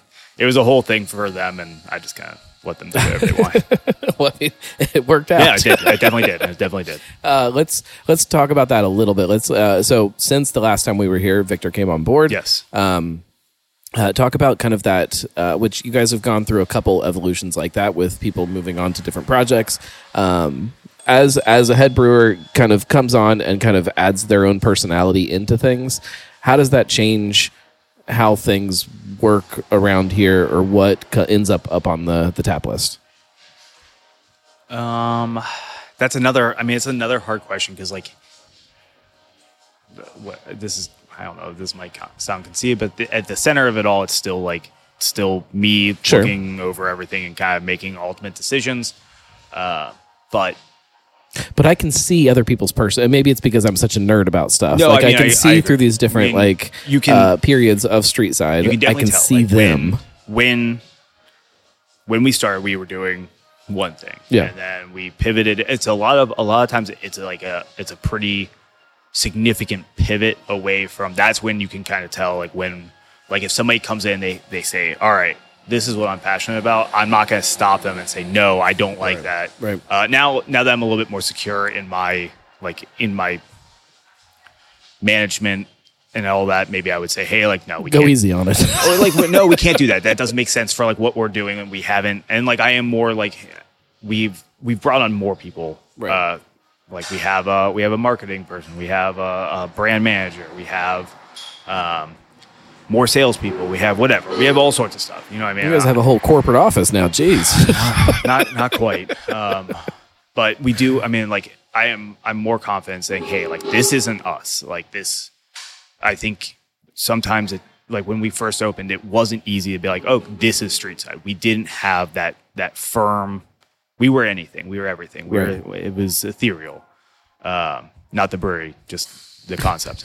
Um, and now it's now we say, "Hey, like we do these things," and like you if you can bring your ideas into it Right. great if you can't then maybe this isn't the right job for you Well, it also probably like when that hiring process starts, if somebody new is coming on board, like it's like, all right, here's here's the things that we do well. Here's Right. the things that we need somebody that can do well Right. to exist in, and so it kind of shifts who that Right. person can be. well and like that was one of the i mean one of the things that one of the reasons that we brought victor on board was i was like you know what like he knows he knows like what we're about he we did a collab before he worked at more um when he was at whiskey hill Right. So he knew that.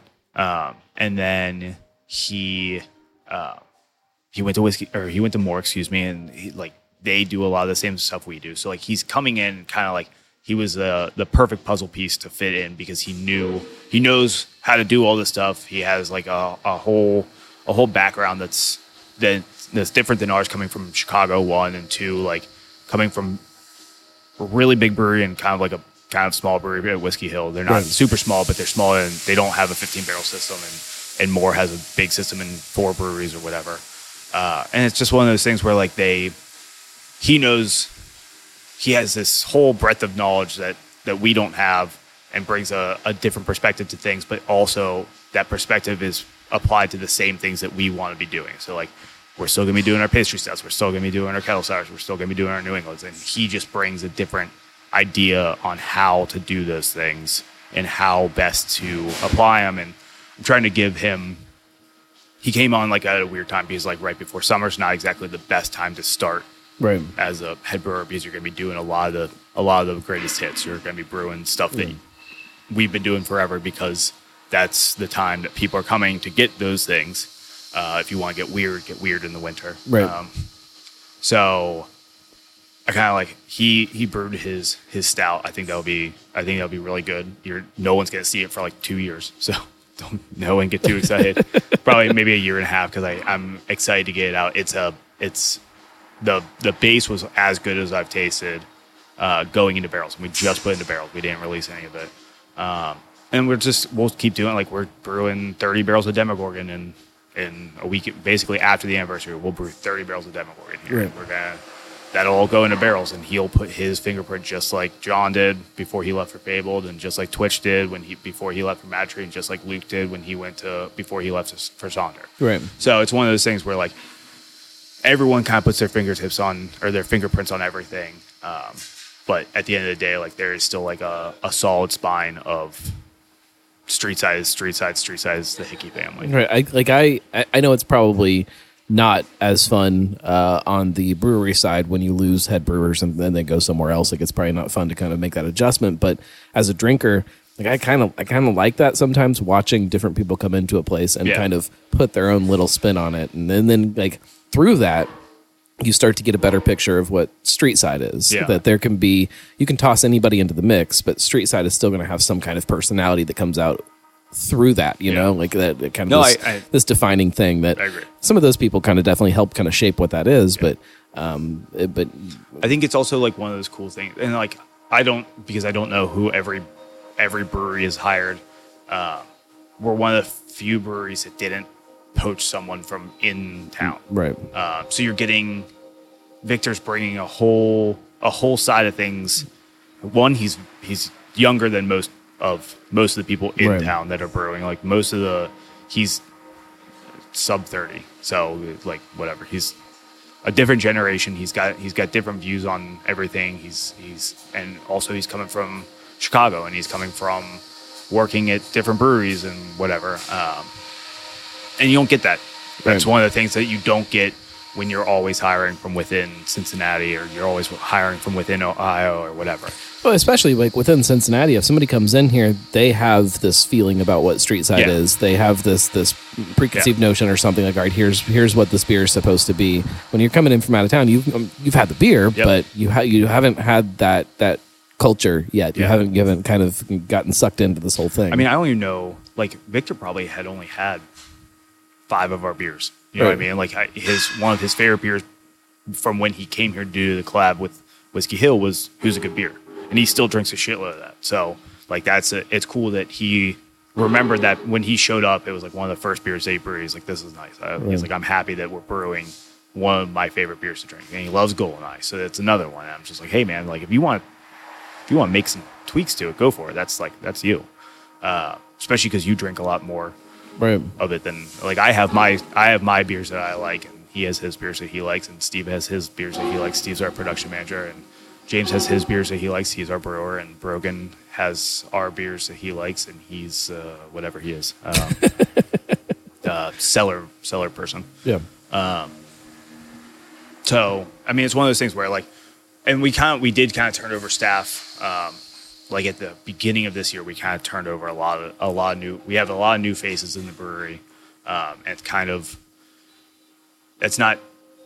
Well, yeah, it, it sucked and whatever. It's it's always a bummer to lose people, and like you, you never you don't want people to move on for for negative reasons, but like sometimes for the for the sake of everyone, and I think everyone anyone who's listening to this who did move on would agree that like sometimes it's for the best personally and for the business. Like if you've been here for like five years and like you're not growing and you're not learning anything new and you're not do like you're not every day is still the same thing. Sometimes it's, hard to gr- it's hard to shake things Yeah, up if it, yeah. if you've been somewhere for a long yeah. time. So like it was it was it was a good thing that it was a good thing and it's been a hard adjustment and it it has sucked. This year's probably been one of the harder years, which coming off a span of two hard years, whatever, three hard years, two hard years. Right. We're just every year's hard now. Right. So I don't think I like I think that's one of the things about brewing. Like I don't want to complain because I know the the person sitting in their cube listening to this is probably like shut the fuck up.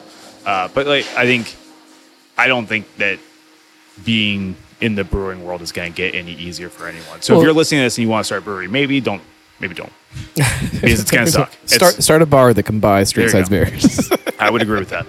I I think that would be more fun at the very least. Uh, I think that when I look at, at breweries like Streetside, that almost half of the time that you've been open has been through these last few chaotic years. That like normal, like you haven't had a normal year yet. Like it doesn't exist. Like there's hasn't been a like you, you don't even know what things actually look like because we still haven't hit that kind of normal point yet. Yeah, Uh, I, I mean, I think we. I mean, we said it. I, I said it at some point to someone. I'm sure I've said more than that, but uh, my memory's not what it used to be. Uh, but we opened in 2016. We were in the back half of 2016, so we were open for 2017. For that first six months of 2017, it's still that's still honeymoon phase. Like you're still getting you're still getting people that. I mean, we still get people that come in like, oh, you're how long you been open? I'm like, okay, I damn near a decade. no. I just live down the road. I didn't know you were here. Okay, cool. Thanks. I will. I don't want you driving around me because you don't use your fucking eyes. Um, but yeah, they. I mean, like, so, like, yeah, half of 2017. Not. You still have your. You still have people coming in, and it's honeymoon phase, and Yeah. people are willing to give you a chance. And the back half of 2017, 2018, 2019, we really had two and a half years out of seven that have been like normal. 2023 has been more normal uh, for whatever everything, but you still have. We had a massive. We had I we s- had Nathan who had been here forever. He'd been here for four years. He left. He left the industry. Haley, uh, who was like our taproom manager, she left. She'd been here for five years, four years. Uh, John left to start Fabled. That was two. I mean, he'd been here for almost two years. Uh, and we just had like a bunch of bartenders who'd been here forever that were just like, "Hey, I'm I got Yeah. a full time job. I'm gonna go. I'm gonna move here. Uh, my my boyfriend's moving here. Or my girlfriend's moving here. Hey, like whatever." yeah. We got rid of the food truck. We brought in Craft Burger Brothers. Like that's that's it's it was a whole thing. 2023 was a weird year and whatever. It's it's a good thing. It's a bad thing. Um, it's a bad thing because it's been more stressful than I think I wanted my year seven to be in the, do in the you do you feel like you're ever going to get to that point where you can just have a year and be like, okay, I I wish. I know I- what this year is going to be. it would be it would be dope if 2024 was that year. Uh, cross your fingers for me out there, people. Uh, but um, yeah, I mean, like maybe someday. Like I think 2024 probably has the best chance to be like a normal year. yeah. Uh, Uh, knock on wood. yeah. Not on wood. uh, yeah. Hope. I mean, hopefully we don't have. I mean, like we're not. This is minor in the grand scheme of things, but like we're sitting here in the tap room and there's there's yellow jackets flying all over the place. It's because this winter wasn't normal and Right. it was warm, and now there's yellow jackets all over the goddamn place, and it sucks. And like we, everybody has to deal with it, and like it drives me crazy because there's yellow, there's stinging insects all over the place. But yeah, that's one. I the, did. I did see you guys have a sign on the bar Yeah. the last time I was here that says that if if you get a bug in your beer, you don't get a free beer. You don't. Sorry. Sorry. I know. I know. It's. I know it's. A, but cover your beers. We have coasters. Like, we'll. You can take as many coasters as you want. Just Cover, cover your beers or just just pick them out. They're fine. Just Yeah, let, let they're them have a little drink and they'll go away. Yeah. It's been. I mean, and it's been. I mean, like we when we filled barrels. I mean, three weeks ago, it was there was like. What oh, I seemed can to be I can I can only imagine how bad it bees or- gets yeah. back there with all of and that. like it's it's gotten better but man it was it was wild and like they didn't even care like you could walk right through them and nothing happened but that's that's kind of like beside the point uh let's open this yeah, let's drink another one.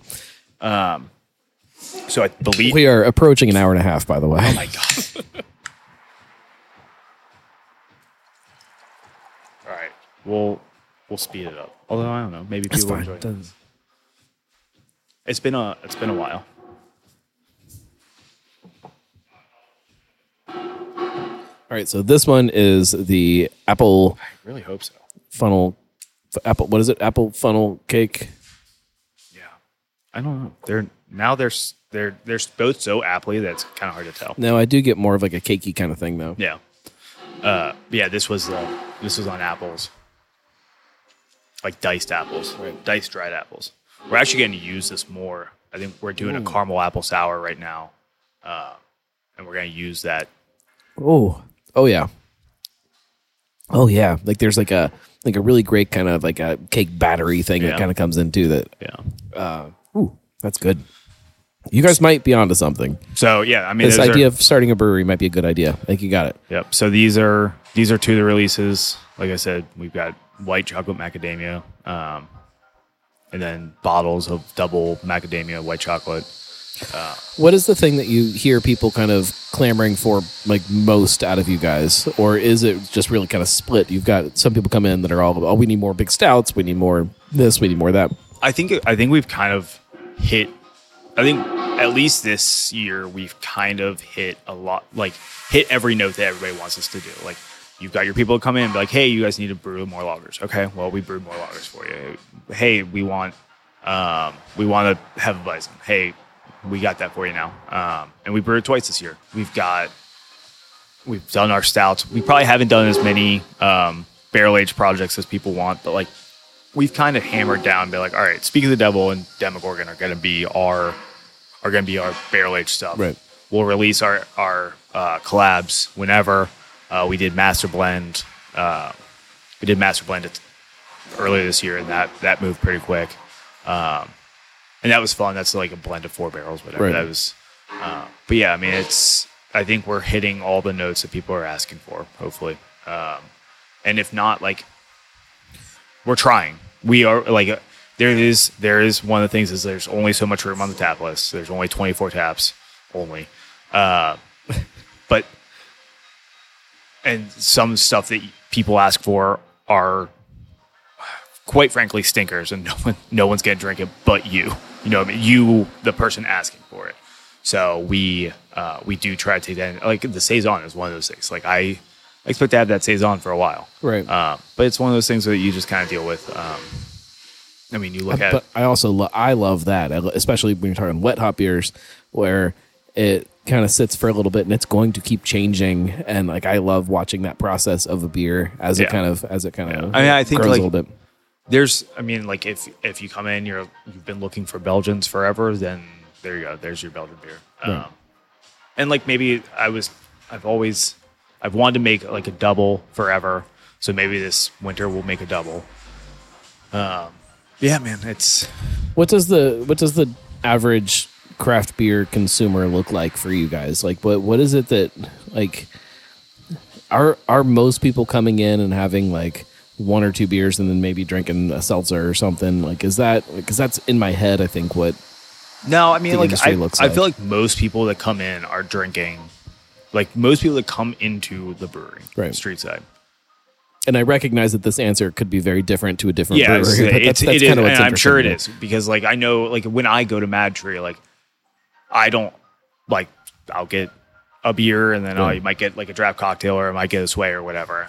Uh, so whatever you, I do like I recognize that like when I go other places, I do do Right. I do try other things, uh, or like I just might not want beer all all day every day.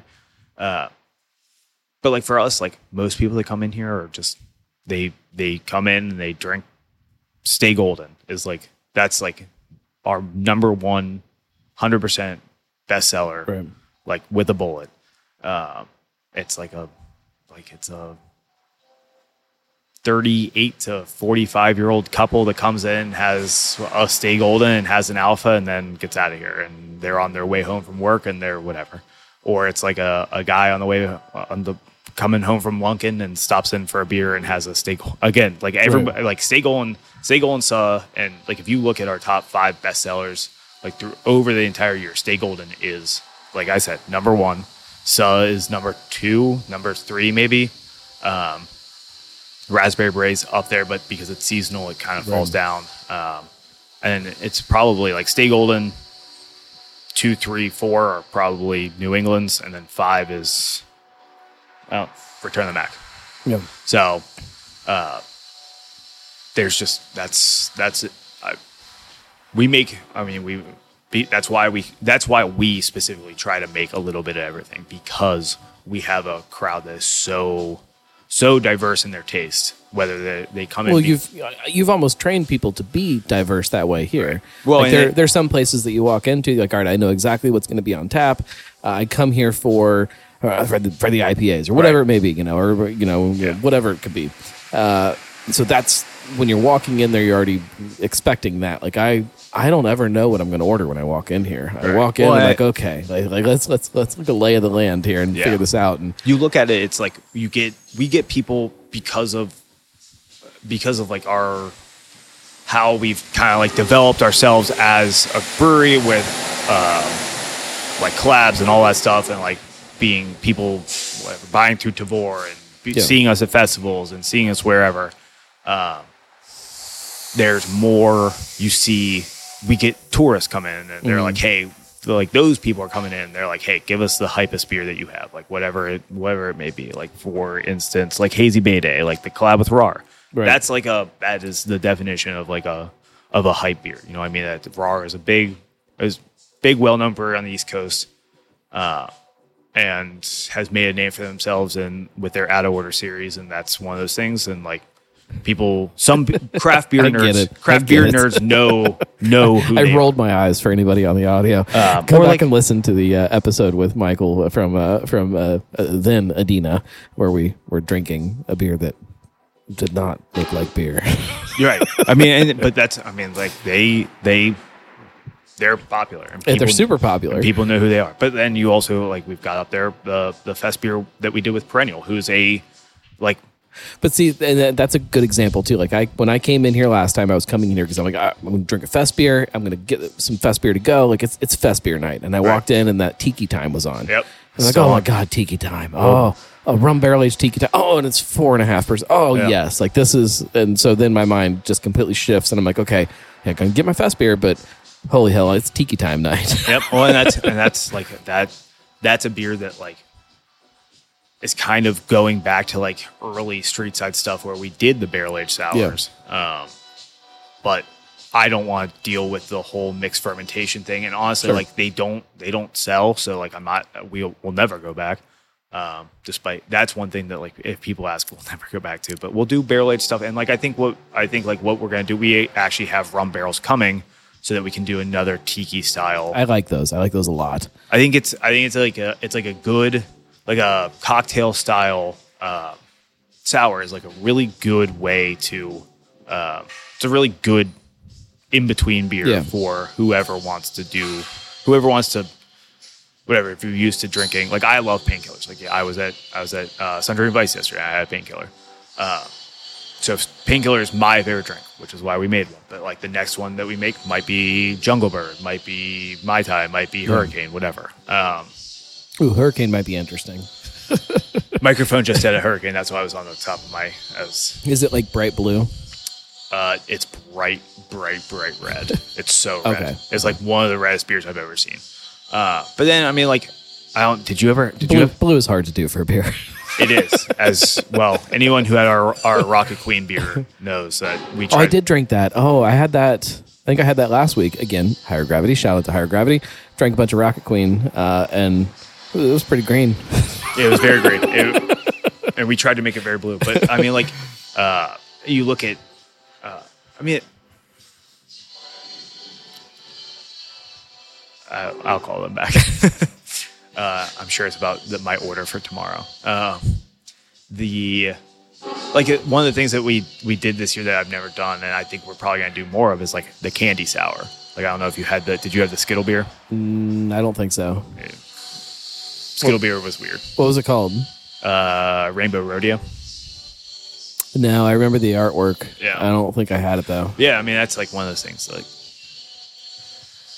with the sour stuff, we're gonna keep trying to iterate and do weird stuff, and like that's we're we're still we're still trying to be weird, and so I don't even remember what the question is at this point, but we're still trying to be weird. We're still doing Yeah, unique either. things. no, I'm just kind of rambling at this point. I know this is this is how these go though.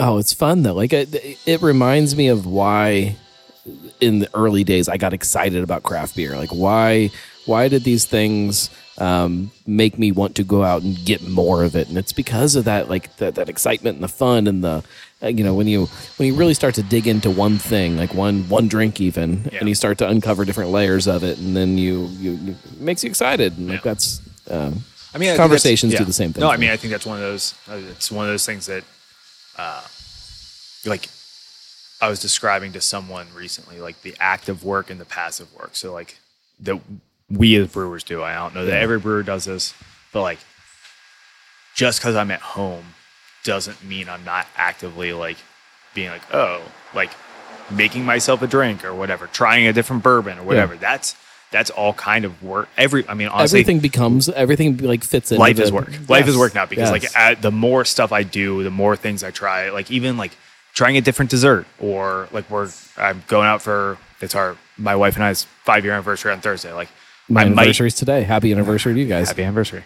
Uh, I might make her get dessert so we can try because it's we're going to Mama's on Main and I'm sure they're gonna have some great Italian dessert and like I that like sounds great. For our anniversary, we have cheerleading and Yeah, dance so class, yeah. and Well, you have kids and I, I have dogs, so I get to.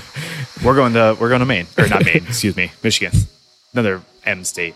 Uh, but yeah, I mean that's one of those things. Like even like we're going to Michigan. Like do you find it fun though? Still, like that those passive moments can still become work, or does it start to become like? like I mean, like a you lot- can't stop. Like a you lot can't of the times, just no, take I off. no, I I I even like though I'm discussing passive work, I have uh, kind of made it so that like when I leave, when I leave, like if, and I'm, if I'm doing my thing, like I'm going out, uh, like we were in Atlanta recently, like we're not going to Burpees. We're doing But even then, like you talk about, like dinner can become this thing where like your brain It can. still just keeps going. it also just kind of depends on like who you're with. You know what I mean? Like if it, it's like me and the wife, like we don't we don't talk about. I don't be- I don't taste a cocktail. right. and be like, I still don't know if my wife week-" knows that I have a beer blog. I'm not sure. I would hope she does.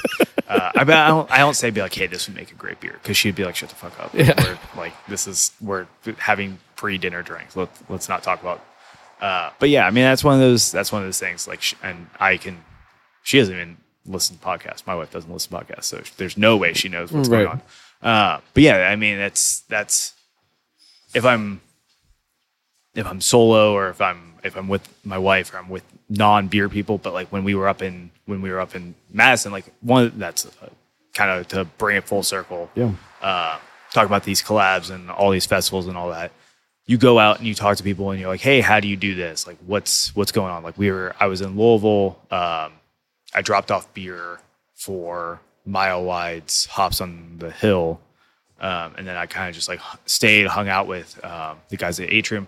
I mean, we spent six hours just sitting around drinking and talking about stuff, and like we, I mean, we exchanged ideas, and like I helped, I helped them, they helped me. Like we Yeah. tried some barrels, we all sorts of stuff. So, and then Victor is going down, and they're going to do a three way collab with More Atrium and, and us. So it's like one of those things. And like we were, I did the same thing when I was up in Columbus, and we're doing a collab with Derive and um, Forbidden Root up there. Yeah. So like it's it's one of those things where like yes, the passive work happens and I'm when I'm alone or whatever, when eating dinner, I don't often discuss it with the wife, but like when I'm out and I'm talking to people of the same industry, that's when you that's when you start to like really come up with all the all the crazy ideas that Yeah. come up. I think it's uh, you have to have you have to be able to shut it off Yeah. somehow. But I think being able to take some of those moments where it is kind of shut off already, Right. but still kind of be able to bring that in. I think that that to me that's the that's the secret sauce of like making life Yep. uh, kind of all fit together. That work starts to not always feel like work, Yep. and that that I think that's important. And I know a lot of people struggle with that of um, trying to be happy with work. yeah, I'm sure. Is there anything that you want people to know about Streetside that you think they don't know about Streetside? No, I mean, if you haven't come out recently, the the patio is not new, but newish. Um, Bengals games are big now. We're Yeah. really filling it up for Bengals games. So if you want a good crowd and you want to be able to sit outside, uh, come to Streetside. And that's like honestly, like I would, I, I was actually kind of upset with my friends for not wanting to come here If- yesterday because I wanted to, I wanted to sit outside and watch the game. If I lived closer, this would definitely be one of those football bars for me. Uh, I've also kind of got myself into this thing now. Uh, we have certain seats we have to sit in for Bengals games. we can't like we there's there's a I whole there's a whole routine. I get we uh, we have a very important role in Yeah. uh, helping the team a- win. I have a shirt that is now unlucky because they lost for the first. I well, tried. I tried to explain that to my wife uh, that now the hat that I was wearing and the shirt that I was wearing are done for the season. Yep. So Yep, either got to move on to the next one, and if that one doesn't work, we have to move on to the next one. Yep. Yep. It'll work though. Yep. Uh, thank you very much. Yeah. I appreciate you sitting down with me. Uh, anniversary party is this coming uh, weekend. Saturday nine twenty It's the 23rd. It's Yep. actually on my notes. I could just scrolled a little bit. Um, come out, whole bunch of good beer. We talked about it. Yep. Uh, follow on social media because they will be kind of announcing everything and you'll get all the details for all of that stuff. Um, come out, get uh, get some great beers, get some good food, and uh, hang out and kind of uh, remember what what craft beer is really kind of about. It's uh, uh, it's about the places like this where you come into the tap room, you sit down, you talk to people, you drink beer, you you, you share stories. That's that's that's the point of it all, right? Uh, that's what I think the point. So of it yes, is. yeah, Uh, most if, of it. if you like this show, if you like anything that I do, go to thegnarlygnome.com slash support. Uh, if you're a local business and you feel like, hey, I, I think I should support a podcast, uh, send me an email because you can sponsor the show and um, it helps everything kind of keep going. And uh, otherwise, just share it with a friend because that's that's the real secret to podcasting: sharing it with people. we'll be back next week. Don't know who we're talking to, but it is somebody. Cincy Brewcast, the voice of Cincy Craft.